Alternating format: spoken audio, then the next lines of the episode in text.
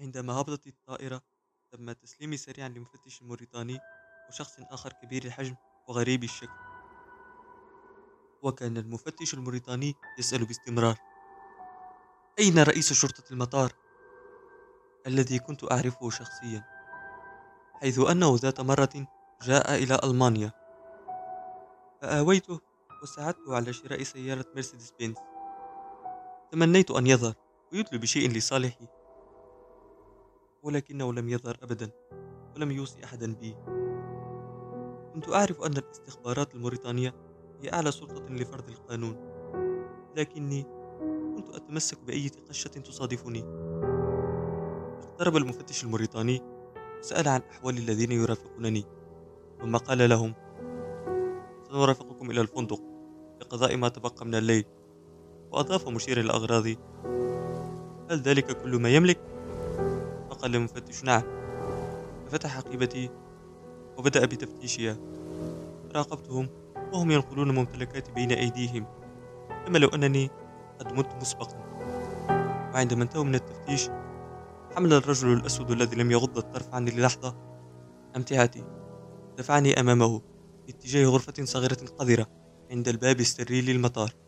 عندما دخلنا الغرفة فك المدني الأسود عمامته السوداء القذرة التي لم تغسل منذ قرون وأمرني أن ألفها حول وجهي. نفذت الأمر مكرها. كانت تفوح منها رائحة العرق المتراكم ولم أطيقها بتاتا لشدة قذارتها. فحاولت أن أحبس أنفاسي. فقال للمفتش نخرج الآن من الغرفة إياك أن تنظر من حولك. فخرجنا نحن الثلاثة باتجاه سيارة الشرطة. فلما وصلنا أجلسوني في الكرسي الأمامي بجانب المفتش الذي راح يقود السيارة. بينما الرجل الأسود جلس في الكرسي الخلفي صامتا. انطلقنا في رحلة قصيرة استغرقت عشر دقائق لمبنى شرطة الأمن. ترجلنا من السيارة ودخلنا المبنى الذي كان أول ما لاحظته حوله وأنه بيئة مثالية للباعوض. وكيف لا؟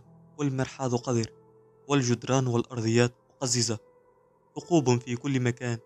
ناهيك عن النمل والعناكب والذباب الذين يتواجدون في كل مكان. يبدو لي أن الإنسان هو الغريب الوحيد هنا. قطع صوت المفتش تأمل في هذه البيئة. آمرا أحد الحراس بوضعي في زنزانة ثم تفتيشي. فقال لي الحارس باحترام هات كل ما لديك حتى لا أضطر لتفتيشه فأعطيته كل ما لدي ما عدا قرآن الجيب. فأخذ الأغراض المفتش الذي كان يبدو أنه على علم بأنني أمتلك القرآن. فعاد الحارس إلي مباشرة وسألني هل معك قرآن؟ فأجبته. نعم معي قرآن. فقال لي ألم أقل لك هات كل شيء؟ هيا أعطيني إياه. خشيت أن يطلب منه المفتش أن يعود مجددا بدأ بتفتيشي بلطف ولكنه لم يحضر سوى على القرآن. فأخذه وغادر. حزنت كثيرا على هذا. وكنت متعبا وخائفا. لذا وضعت سترتي على رأسي. وسقطت على الفراش الوحيد في الغرفة. ذي السماكة الهزيلة. وعمر يناهز مئة عام. بدأت أسأل نفسي كم من الألم أستطيع تحمله؟ وهل سيستخدمون الكهرباء في التعذيب؟ لقد قرأت قصصا كثيرة عن أناس عذبوا حتى الموت. كيف تحملوا ذلك؟ وقرأت أيضا عن أبطال مسلمين واجهوا عقوبة الموت برؤوس مرفوعة. كيف فعلوا ذلك؟ أنا لا أعرف ولكن ما أعرفه هو أنني صغير جدا أمام هذه الأسماء التي أعرفها. ما زاد شعوري لحد الموت؟ كان البعوض يمزقني لكني مع ذلك نمت بصور متقطعة بحيث كنت أستيقظ بين الفنية والأخرى. وكلما استيقظت أسأل نفسي لماذا لا يحققون معي الآن مباشرة ويفعلوا بي ما يشاءون وينهوا الأمر؟ أكره انتظار التعذيب كما يقول المثل العربي انتظار التعذيب أسوأ من التعذيب. وقد تأكدت بنفسي الآن من صحة هذا المثل. عدت للنوم واستيقظت في منتصف الليل على حركة أشخاص كانوا يتحركون من حولي يفتحون ويغلقون الأبواب بطريقة غريبة جدا. وعندها فتح الحارس باب غرفتي. لمحت وجه صديقي الموريتاني. شاءت الأقدار أن نكون معا قبل فترة طويلة عندما زرت أفغانستان. خلال الكفاح ذي التشيعية بدا حزينا ومعذبا. لابد أن تعذيبا مؤلما قد مورس عليه. كدت أفقد عقلي أن هذا ما ينتظرني أيضا. فنصيبي من التعذيب لن يكون أقل من نصيبه. وكيف لا؟ وقد كانت له علاقة قرابة وثيقة بالرئيس الموريتاني فضلا عن نفوذ أسرته وهذا ما لا أملك منه شيئا. فقلت لنفسي لا بد أنه تكلم عني في التحقيق. ولهذا جلبوه إلى هنا. إنهض. قالها الحارس وقطع أفكاري. ضع عمامتك على وجهك. فوضعت العمامة القذرة. مستجمعا ما تبقى لدي من القوة ثم اتبعته لغرفة التحقيق كما تقاد الشاة إلى مصيرها الحتمي. المصلخ عندها قادوني بالقرب من الرجل الذي شاهدته قبل الآن. فعرفت أنه مجرد حارس للسجن. عوقب لعدم التزامه بطريقة لبس بجثته العسكرية. كان نعسان. لابد أنهم أيقظوه من النوم. ولم يكن قد غسل وجهه بعد. لم يكن الصديق الذي ظننته منذ ذلك الحين والقلق يسيطر على دماغي. رحماك يا رب. رحماك يا رب. فأنا لم أرتكب جريمة. ولم أتآمل لارتكاب جريمة. الشيء الوحيد الذي فعلته هو القيام برحلة إلى أفغانستان لأساعد الناس في القتال ضد الشيوعية وهذا لا يعتبر جريمة على الأقل في موريتانيا. فسألت نفسي إذا لماذا أنا خائف؟ أجابتني بأن الجريمة شيء نسبي. تعرفه الحكومة بطريقة ما ثم تعود لتعرفه على نحو مختلف. وللأسف لا يعرف معظم الناس الخط الفاصل بين تجاوز القانون من عدمه. بحيث إذا تم اعتقالك يصبح الوضع أسوأ لأن الناس يصدقون الحكومات ويقولون لو لم يكن هناك مبرر قوي لم أعتقل. دخلت غرفة التحقيق التي كانت في نفس الوقت غرفة مدير دائرة الاستخبارات الموريتانية. كانت الغرفة واسعة ومؤثثة على نحو جيد حيث كان يوجد بها أريكة جلدية وكرسيان مزدوجان ومنضدة وخزانة ومقعد كبير وكرسي جلدي. وزوج آخر من الكراسي للضيوف غير المهمين. وكالعادة دائما صورة الرئيس المعلقة التي تنقل ضعف القانون وقوة الحكومة. تمنيت في هذه اللحظة لو أعادوني إلى الولايات المتحدة. على الأقل أستطيع أن أشير هناك للقانون مثلا مع أنه في الآونة الأخيرة بدأت الحكومة والسياسة في الولايات المتحدة تتعززان أكثر فأكثر على حساب القانون. إن الحكومة ذكية للغاية. فهي تثير الإرهاب في قلوب الناس لتقنعهم بأن يتخلوا عن حريتهم وخصوصيتهم. أظن أن الحكومة الأمريكية تحتاج لبعض الوقت لتطيح بالقانون بشكل كامل كما في العالم الثالث والأنظمة الشيوعية. ولكنني لست مهتما بهذا. بالإضافة إلى أن الحكومة في بلدي والحمد لله لا تمتلك التقنيات اللازمة لتعقب البدو في الصحراء المترامية الأطراف دخلت الغرفة ووجدت فيها ثلاثة رجال. هم مدير الاستخبارات ومساعده وكاتبه. وهنا طلب منهم المدير إدخال أغراضي للمكتب. فبدأوا بتفتيشها بتدقيق شديد دون الحديث معي إطلاقا. فقد اقتصر كلامهم على بعض التعليقات فيما بينهم. وعندما انتهوا من التفتيش ورتبوا أمورهم. وضعوا بعض الأوراق أمامي. وقال لي المدير حازما أنا سأحقق معك بنفسي. وسأحذرك مسبقا بأن تقول كل الحقيقة عن حياتك. وكيف التحقت بالحركة الإسلامية؟ هل هذا مفهوم؟ فأجبته بالتأكيد سأفعل. وقد لاحظت أنه عندما كان يتحدث كان يبذل مجهودا كبيرا لإبعاد غليوني عن شفتيه. هنا أمر الحراس بعادة إلى زنزانتي. وبينما الحراس يجرونني كان في نفس الوقت يكرر كلامه السابق. اسمع أريد أن تقول كل شيء عن حياتك وكيف أصبحت بين صفوف الحركة الإسلامية؟ وبعد مدة استدعاني المدير للتحقيق وتجدر الإشارة إلى أنه حين تعتقل للمرة الأولى يكون لديك فرصة لعدم إعطاء معلومات وتعرف أنك لم ترتكب أي جريمة وتكون مشوشا جدا وتريد أن تظهر نفسك قدر ما تستطيع بأنك بريء. فتفترض أنك اعتقلت بمجرد اشتباه والأسوأ من كل هذا أن التحقيق يشمل الكثير من الأمور التي لا تريد ذكرها. كالأصدقاء وحياتك الخاصة خصوصا إذا ما كانت الشكوك تتعلق بقضايا الإرهاب. فحينها تكون الحكومة قاسية للغاية وتكون محبطا بسبب اعتقالك ولا تكون مدينا بأي شيء للمحققين. على العكس من هذا هم مدينون لك بإظهار السبب الحقيقي لحجزك. ومن ثم يتوقف كل الأمر عليك فإما أن تنكره أو تثبته عليك. فإذا وجدوا أن هذا السبب كافيا لسجنك فبإمكانك المطالبة بمحاكمة. وإن لم يكن السبب كافيا فإن اعتقالك كان من المفترض ألا يتم منذ البداية. هذا ما يعمل به العالم المتحضر. وما عدا ذلك فهو ديكتاتورية. والديكتاتورية تحكمها الفوضى. لأكون صريحا معكم لقد تصرفت كأي إنسان عادي. حاولت قدر المستطاع أن أبدو بريئا كطفل. حاولت حماية هوية كل الذين أعرفهم سواء كان الشخص معروفا أم لم يكن معروفا من قبل الشرطة. استمرت التحقيقات على هذا النحو حتى فتحوا الملف الكندي. عندئذ ساءت الأمور. وجدت الحكومة الأمريكية في اعتقال وتسليم لموريتانيا فرصة استثنائية للكشف عن خطة أحمد رسام الذي كان يرفض آنذاك التعاون مع السلطات الأمريكية. فضلا عن أن الولايات المتحدة كانت تريد أن تعرف بالتفصيل عن أصدقائي في كندا وألمانيا. ناهيكم عن أن ابن عمي أبو حفص كان من المطلوبين من قبل الولايات المتحدة بمكافأة مالية قدرها خمسة ملايين دولار. وكانوا كذلك يريدون معرفة كل شريدة وواردة عن قضية الجهاد في أفغانستان والبوسنة والشيشان. لأسباب أجلها دفعت الولايات المتحدة بقضيتي إلى أقصى ما يمكن. وقد أطلقوا عليه العقل المدبر لمؤامرة الألفية. وطلبوا من كل البلدان أن تقدم عني أي نوع من المعلومات مهما كانت صغيرة. ورغم كل المجهودات المبذولة لتوريطي إلا أن الأمور لم تسر كما يريدون. ومهما كانت خططهم تتسم بالذكاء إن خطة الله تحقق المعجزات دائما. شعرت أني ضد العالم بسبب أن الحكومة الكندية قالت في تقاريرها أنهم رأوني مع أشخاص سيئون ورأوني في عدة مساجد.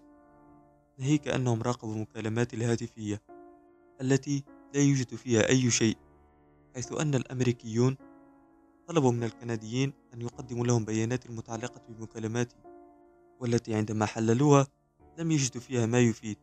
حاولوا التمسك بأي شيء. فراح المحققون الأمريكيون يمسكون في كلمتين وهما كلمتا شاي وسكر. فكانوا يسألونني ماذا تعني بالشاي والسكر؟ أرد عليهم أعني بها الشاي والسكر. لا أستطيع أن أخبركم كم عدد المرات التي سألوني فيها عنهما. جعلت الآخرين يسألونني عن هذا أيضا. أرادت الاستخبارات الكندية أن أكون مجرما.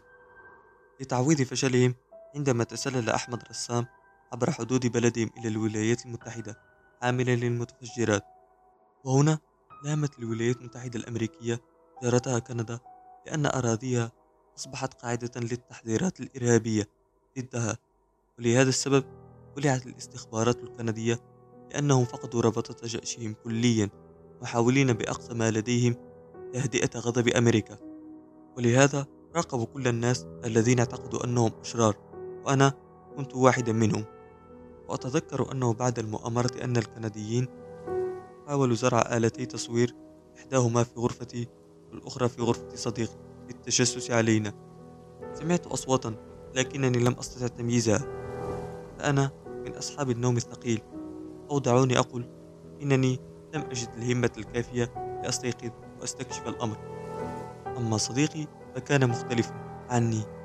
فقد استيقظ على الضجيج وركن منخفضا وراقب عن كثب حتى وجد الثقب الصغير المفتوح في الجدار. فنفخ في الثقب ثم فحصه بعينه. وقعت عينه مباشرة على الكاميرا فأيقظني وأخبرني بالقصة. فقلت له لقد سمعت نفس الأصوات في غرفتي. دعنا نلقي نظرة هنا. وبعد بضع ثواني عثرنا على هدفنا. فقال لي ماذا سنفعل؟ فأجبته مباشرة سنتصل بالشرطة. فوافقني الرأي. فخرجت واستخدمت هاتفا عموميا واتصلت بهم. وفي الحين وصل الشرطيان وشرحت لهما كيف أن جارنا فتح ثقبين في جدار دارنا دون إذننا. لهذا نطالبكم بسجنه على هذا التصرف الغير القانوني بحقنا. حينها قال أحد الشرطيين سد الثقبين وينتهي الموضوع. وقلت له حقا لم أكن أعرف ذلك. هل أنت نجار؟ أنا لم أتصل بكم لإعطاء النصائح عن كيفية إصلاح بيتي. هناك جريمة واضحة. ألا وهي التجاوز والإعتداء على خصوصيتنا. إذا لم تتولوا الأمر سنضطر لتولي الأمر بأنفسنا. بالمناسبة أريد هويتكما. فأبرزا هويتهما بصمت ودونت معلوماتهم الشخصية. لكنني لاحظت أنهم غير مبالين بهذا وكانا كذلك يحاولون خداعنا وتوجيهنا للتجاهل لأمر تلك الثقوب. أدركنا أنا وصديقي أن الحكومة الكندية هي المسؤولة عن هذا. وبقينا لأيام نستهزئ بالخطة. والمفارقة هنا أنني عشت في ألمانيا 12 عاما. لم يقدموا خلالها الألمان أي معلومات تفيد بتورط بجرم. بينما أقمت مدة أقل من شهرين في كندا ومع ذلك يزعم الأمريكيون أن الكنديين قد زودوهم بأطنان من المعلومات عني. ولكن طالما أن مجمل العمل الاستخباراتي قائم على أساس التكهنات فقد بدأ الموريتانيون والأمريكيون بتفسير المعلومات كما يطيب لهم لكي يثبتوا النظرية القائلة بأنني العقل المدبر للمؤامرة الألفية. وللأسف صار التحقيق لغير صالحي.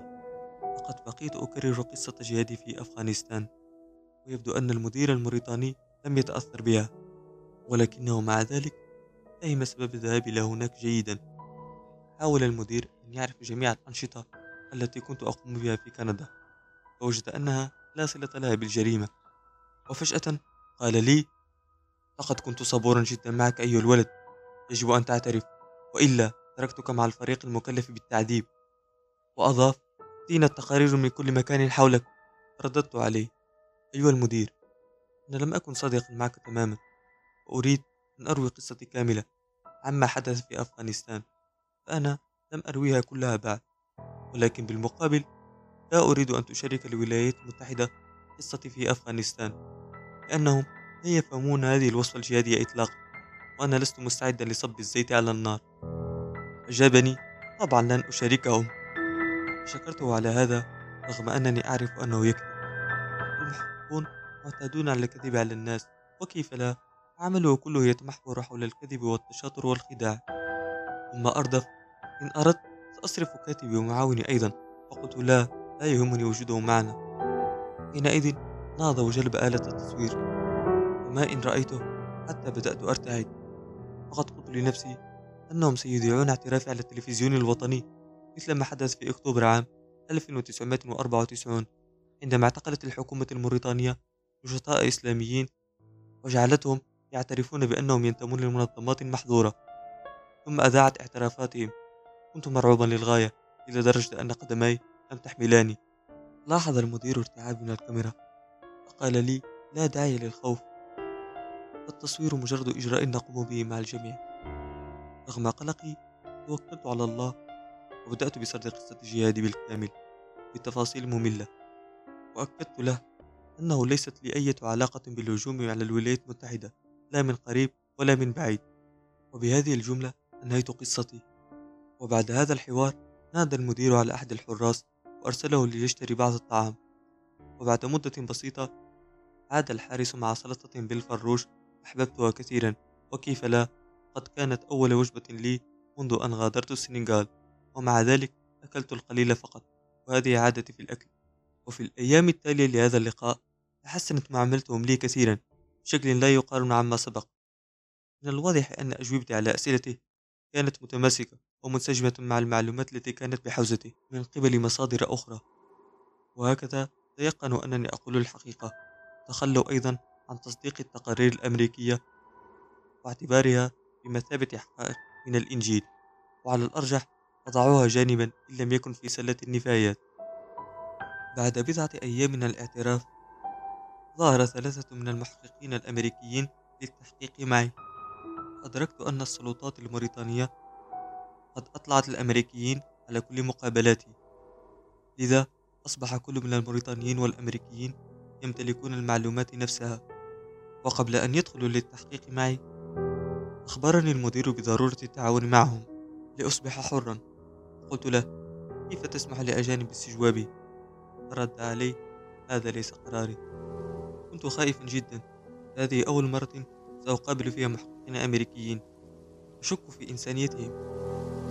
هيئ الجو ولبست ملابس متسخة لابد أن رائحتي كانت تسكم الأنوف لأنني لم أجد فرصة للاستحمام. لاحظت أن ملابسي تعد تناسبني. وذلك راجع لأني أصبت بالضعف من الحجز في السجن. ولكني رغم كل هذا حاولت قدر استطاعتي أن أبدو مرتاحا وودودا وعاديا. وأخيرا وصلوا حوالي الساعة الثامنة مساء. وقد نظفت غرفة التحقيق لأجلهم. دخلت الغرفة مبتسما وألقيت التحية. ومن ثم أجلسوني على كرسي قاس. بعدها بدأ أحدهم الكلام. جئنا من الولايات المتحدة لنسألك بعض الأسئلة. لك الحق أن تبقى صامتا وعن الامتناع عن إجابة أي سؤال لا ترغب بالإجابة عنه. وأضاف لو كنت في الولايات المتحدة توكلنا لك محاميا مجانا. كدت أن أقطع هراءه وأقول له توقف عن هذا الهراء واسألني أسئلتك.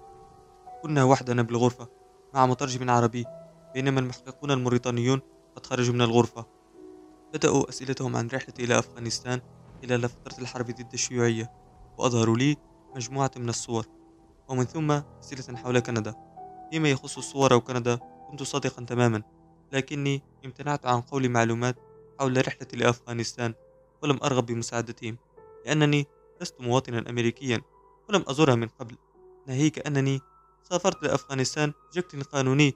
وعد إذا أي قانون خرقته بالنسبة لكم سألني أحدهم وماذا عن كندا؟ فقلت له لقد امتحنوني بما فيه الكفاية خلال فترة وجودي هناك. وشرحت له بالأدلة القاطعة أنني لست جزءا من ذلك الهجوم الذي استهدفكم والآن انقلعوا واتركوني وشأني. هنا أخبرني أنني لست صادقا معهم. فقلت له كلا أنا صادق. ظل أحدهم يكتب أجوبتي وينظر إلي في الوقت ذاته. فتساءلت كيف يستطيع أن يقوم بالعمليتين في آن واحد؟ وفيما بعد أدركت أنهم كانوا يدرسون حركاتي أيضا أثناء الكلام. يا له من أمر سخيف. تجاوز المحققون الأمريكيون الحد وراحوا يسألونني عن السودان ونيروبي ودار السلام. فرددت عليهم بغضب. كيف لي أن أعرف عن هذه البلدان ما لم تكن لي أرواح عدة؟ فعرضوا علي العمل معهم. فرفضت لأنني لست مجرما. فحاولوا مجددا أن يحصلوا على المعلومات التي أدليت بها للموريتانيين لكنهم لم يستطيعوا إقناعي إلا أن السلطات الموريتانية أعطتهم كل شيء في حينه تجدر الإشارة إلى أنهم لم يضغطوا علي بأي طريقة منافية للمدنية بل تصرفوا بود. ثم قال لي رئيسهم لقد أنجزنا مهمتنا والآن سنعود إلى بلادنا. فقلت في نفسي اذهبوا بدون رجعة غادروا بلادنا. ثم نادى علي مدير مكتب الاستخبارات الموريتانية وقال لي هؤلاء الرجال ليس لديهم دليل من أي نوع. اذهب أنت حر ابتهجت من أعماقي وشعرت كما لو أن غول الخوف قد زال عن صدري فشكرت المدير. ورد علي لا داعي للشكر ولكن يستحسن ألا تتكلم مع الصحفيين. فأجبته لن أتكلم. فسعيد بهذا وأمر معاونيه بإيصالي للمنزل. تنفذوا الأمر. في الطريق حاولت أن أعرف طريق إلى داري ولكن صدقوني لم أعرف أي شيء. حتى وقفت سيارة الشرطة أمام بيتنا وأنزلوني هناك. لقد مر سبع سنوات منذ آخر لقاء مع أسرتي حيث أنني منذ أن ذهبت للدراسة في ألمانيا سنة 1988 لم أزرهم إلا مرة واحدة سنة 1993 لمدة تتراوح بين أسبوعين وثلاثة أسابيع. نزلت من السيارة ودخلت المنزل مباشرة. لقد تغير كل شيء فيه الصغار. أصبحوا رجالا ونساء الشباب تقدم بهم العمر ووالدتي القوية قد ضعفت ومع ذلك كانت السعادة من نصيب الجميع. لقد اجتمع الجميع من حولي أعمامي وأصهاري وأصدقائي. رحبوا بي وقاموا بدعوة الجميع حيث جاء بعضهم لتهنئتي والبعض الآخر لإجراء المقابلات معي. فكما تتذكرون السنغاليون أعطوا تصريحا للصحافة بأنهم سلموني لبلادي. وجاء البعض الآخر ليتعرفوا على الرجل الذي اشتهر في الشهر الماضي في الإعلام. بعد بضعة أيام بدأت أضع خطة مع أسرتي حول مستقبلي ولأختصر الأمر عليكم أرادت أسرتي أن أبقى في البلد ليتمكنوا من رؤيتي يوميا. ويستمتعوا بصحبتي فقلت لنفسي ليكن ذلك. استقريت في البيت معهم وعملت لصالح شركة للأجهزة الطبية. ومن ثم انتقلت للعمل في شركة كانت تابعة لأناس من قبيلتي. في بداية يونيو عام 2001 حيث منحوني راتبا أعلى لأنضم إليهم. ومع مرور الأيام والأسابيع وبينما أنا أعمل هنا حدثت هجمات الحادية عشر من سبتمبر. عندئذ جن جنون أمريكا بحثا عن رأس الخيط في الهجوم. ولحظي كنت ابن عمي الساعد الأيمن لأسامة بن لادن. مرت الأيام وحل أخيرا يوم السبت التاسع والعشرين من سبتمبر عام 2001 الذي كانت عائلتي تنتظره حيث أن هذا اليوم هو يوم زفاف ابنة أختي. ومن جهة أخرى كنت أنتظره أنا شخصيا لأنني كنت مدعوا لحفلة عشاء كبيرة يقيمها رجل بارز في عشيرتي. دعوني أعود معكم لبداية اليوم. في الصباح طلبت من مديري في العمل إجازة وبعض النقود. فوافق ومن ثم ذهبت للمكان الذي يقام فيه الزفاف للقيام بدوري الذي يقوم على نقل المدعوين إلى هناك. وبعد مدة أنهيت أخيرا مهمتي بنقل الضيوف إلى هنا. ووقفت أنا ووالدتي على ما قمت به. بدأ كل شيء على ما يرام. لذا يمكنهم الآن الاستغناء عن خدماتي. لذا انطلقت إلى الحفلة الأخرى التي كنت مدعوا إليها. وعندما وصلت لمحت صديقي المقرب. غارقا وسط الحشد. فاتجهت إليه مباشرة وجلست بالقرب منه. سعد كثيرا بلقائي. قدمني إلى مجموعة من أصدقائه الذين سألني أحدهم إذا ما كان بوسعي أن يدافع عن أبو حفص الذي أصبح مطلوبا بعد هجمات الحادية عشر من سبتمبر مقابل 25 مليون دولار فقلت له ساخرا وماذا ستفعل له؟ هل ستخفض حكمه من 500 سنة إلى 400 سنة؟ إن الناس في الأجزاء الأخرى من العالم مثل أوروبا يجدون صعوبة في فهم العقوبات الوحشية للولايات المتحدة ولكن موريتانيا ليس بلدا قانونيا لذا لا نجد صعوبة في فهم ما تفعله الحكومة. ومع ذلك إذا ما طبق القانون الموريتاني فإنه أكثر إنسانية من القانون الأمريكي. لماذا تحكم الولايات المتحدة على إنسان 300 سنة طالما أنه لن يعيش كل هذه الفترة؟ كنا نتحاور حول هذه المواضيع ونستمتع بالطعام الوفير أمامنا إلى أن رن هاتفي الخلوي. فسحبته من جيبي وضغطت جانبا لأن الرقم الظاهر على الشاشة كان لرئيس دائرة الاستخبارات الموريتانية فأجبت مرحبا. فقال محمد أين أنت؟ لا تقلق أنا أمام الباب الخارجي لمنزلي. أريد اللقاء بك. فقلت له حسنا انتظرني قليلا أنا قادم إليك. فأغلقت الخط وأخذت صديقي جانبا وقلت له لقد تم استدعائي من قبل رئيس المخابرات وأنا ذاهب لأراه. فقال حسنا حالما يخلي سبيلك اتصل بي. فأشرت له برأسي بالموافقة. انطلقت مباشرة للمكان المتفق عليه. فلما وصلت وجدت مدير الاستخبارات ينتظرني ولم يكن وحده بل كان معاوناه أيضا معه. وهذا ليس مؤشر خير. نزلت من السيارة وقلت السلام عليكم. فأجاب المدير وعليكم السلام. اركب معي وشخص آخر سيقود سيارتك. فقلت حسنا ركبت معه ومع المفتش اتجهنا نحو السجن السري المشهور. وفي الطريق؟ قال المدير اسمع لقد طلب أولئك الناس أن نعتقلك مجددا. لماذا؟ لا أعرف لكن آمل أن يطلقوا سراحك قريبا. هجمات الحادث عشر من سبتمبر أفسدت أمور جميع الناس. بقيت صامتا ولم أقل شيئا. تركته يتحدث مع المفتش دون أن أعيرهما انتباها. وبعد مرور بضعة دقائق وصلنا إلى السجن. أخذني المفتش ووضعني في الغرفة التي كنت زائرا فيها قبل عام ونصف. ثم خرج يعطي التعليمات للحراس. استغليت الفرصة لحذف الأسماء من هاتفي. ليس لأن لدي أرقاما ساخنة. فكل ما لدي بعض الأرقام لشركاء العمل في موريتانيا وألمانيا. بل لأنني لا أريد من حكومة الولايات المتحدة أن تتحرش بأولئك الأشخاص المسالمين.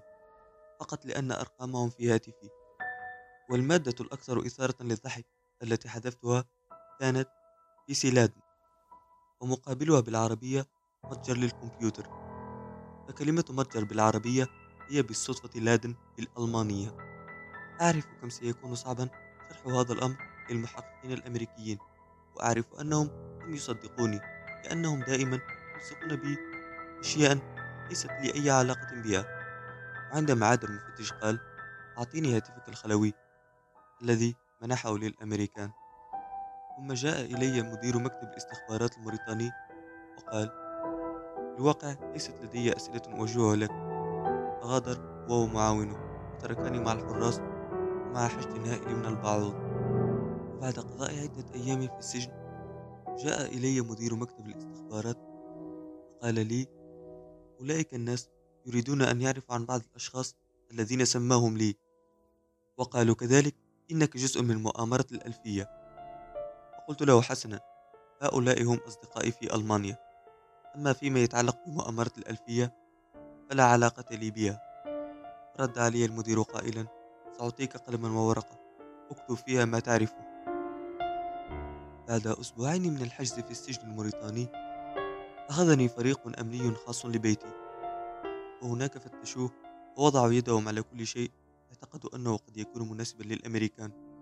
لم تكن لدي مشكلة مع التفتيش. لكنهم أزعجوا أسرتي وأفزعوهم.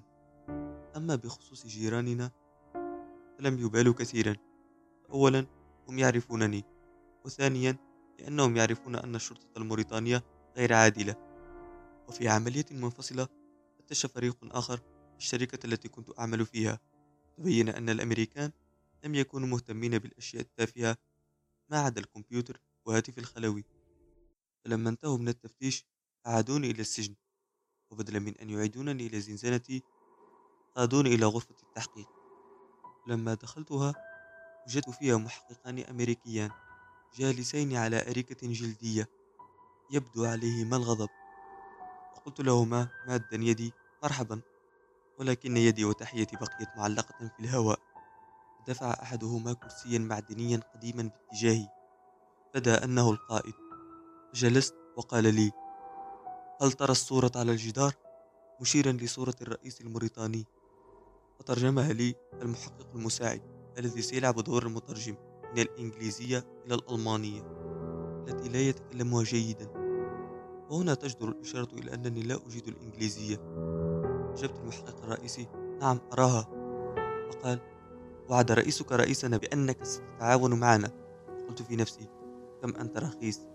أجبت آه نعم نعم. بالتأكيد سأتعاون معكم. اتجهت نحو الطاولة. المكدسة بكافة أنواع المشروبات والحلويات لأشرب شيئا. لما أمسكت مشروبا لأشربه نظره القائد مني بقوة قائلا لسنا هنا للاحتفال أنا هنا لإيجاد الحقيقة عنك.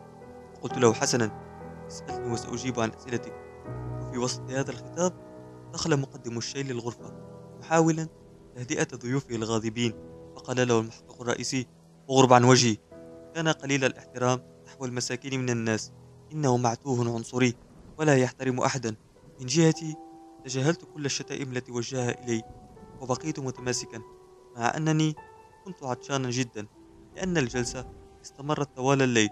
من بين الأسئلة التي وجهها إلي قبل هجمات الحادية عشر من سبتمبر اتصلت بأخيك الأصغر في ألمانيا وقلت له ركز على دراستك. ماذا قصدت بهذه الشفرة؟ رددت عليه لم أستخدم أي شفرة. فأنا أنصح أخي دائما أن يركز على دراسته. ولماذا اتصلت بشركة الأقمار الصناعية في الولايات المتحدة؟ لأن اتصالنا بالشبكة العنكبوتية يتم من الولايات المتحدة وكنت بحاجة إلى الدعم. ولماذا اتصلت بهذا الفندق بألمانيا؟ لأن مديري طلب مني أن أحجز غرفة لأحد أبناء عمومته. كم عدد الكمبيوترات التي تمتلك؟ حاسوبي الوحيد في العمل.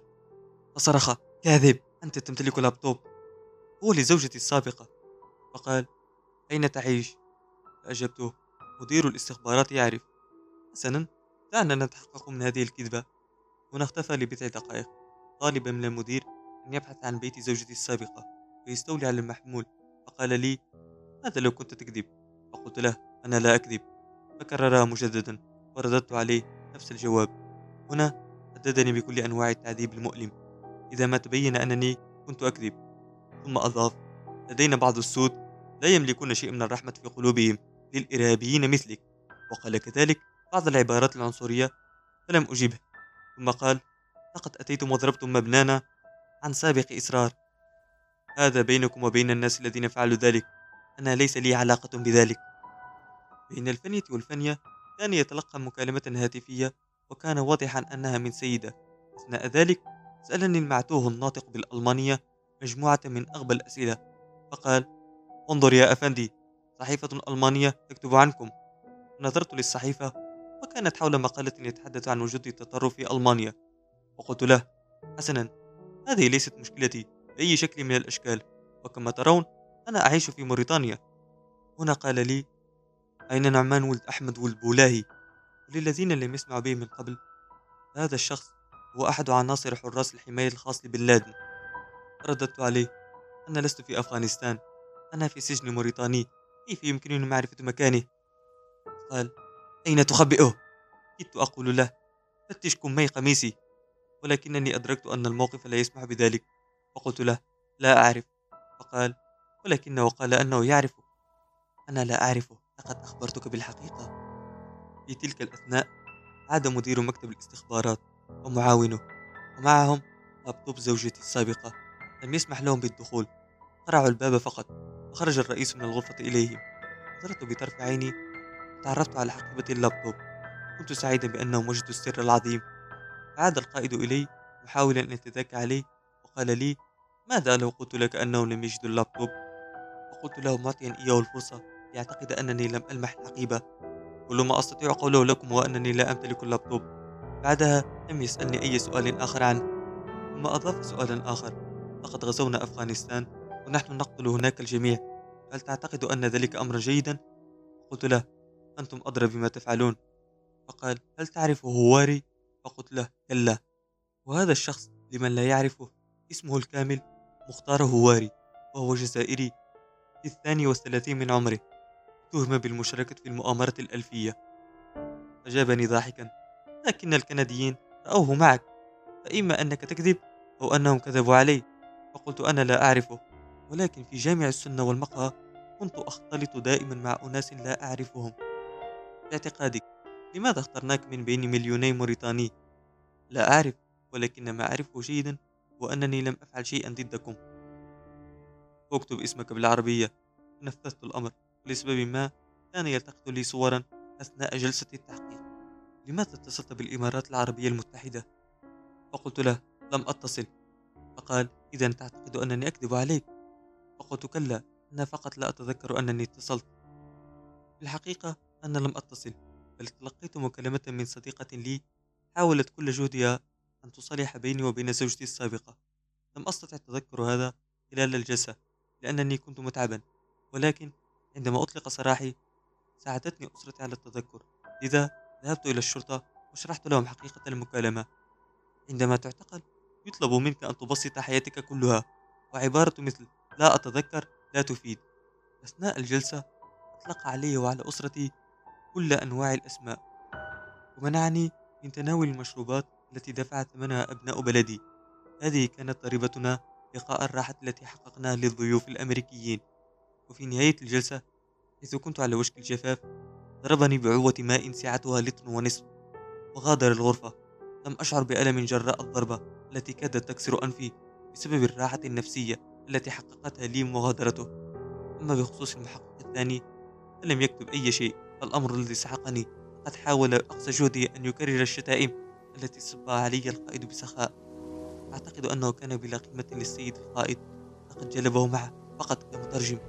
غادر الأمريكيان في اليوم الثاني أطلق الموريتانيون سراحي دون توجيه أي تهمة وعلاوة على ذلك ذهب مدير الاستخبارات إلى المركز الإعلامي وأدلى بتصريح لهم حول براءتي من كافة التهم.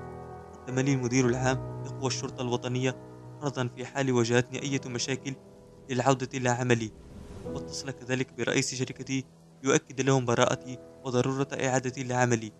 أجابه رئيسي بأنني مرحب بي في أي وقت. ومع ذلك أمرت الولايات المتحدة بلدي أن تضعني تحت الإقامة الجبرية ظلما وبهتانا. وسوء استعمال للسلطة. لم أكن خائفا بخصوص الحصول على عمل بعد سجني لأن الموريتانيين كانوا قد سئموا اعتقال الأمريكيين للأبرياء حول العالم وإلصاق التهم بهم. القلق الوحيد كان على أسرتي الذين كانوا هم أول من هنأني بخروجي هم وأصدقائي. ولكن الجمل ينخ على دفعتين كما يقال حيث تقول الحكاية ركب أحد أبناء المدينة جملا مع بدوي حيث جلس البدوي أمام حدبة الجمل. وابن المدينة خلفها حتى يتمكن من تثبيت نفسه بالإمساك بالبدوي. عندما وصلوا البيت أحنى الجمل رجليه الأماميتين لينخ. فاختل توازن البدوي وسقط على الأرض. فلم يتمالك ابن المدينة نفسه من الضحك على البدوي. ونظر البدوي إلى صديقي وقال ما زال الوقت باكرا على الضحك. وبالفعل عندما أحنى الجمل رجليه الخلفيتين ليبرك بشكل نهائي سقط ابن المدينة أرضا على وجهه.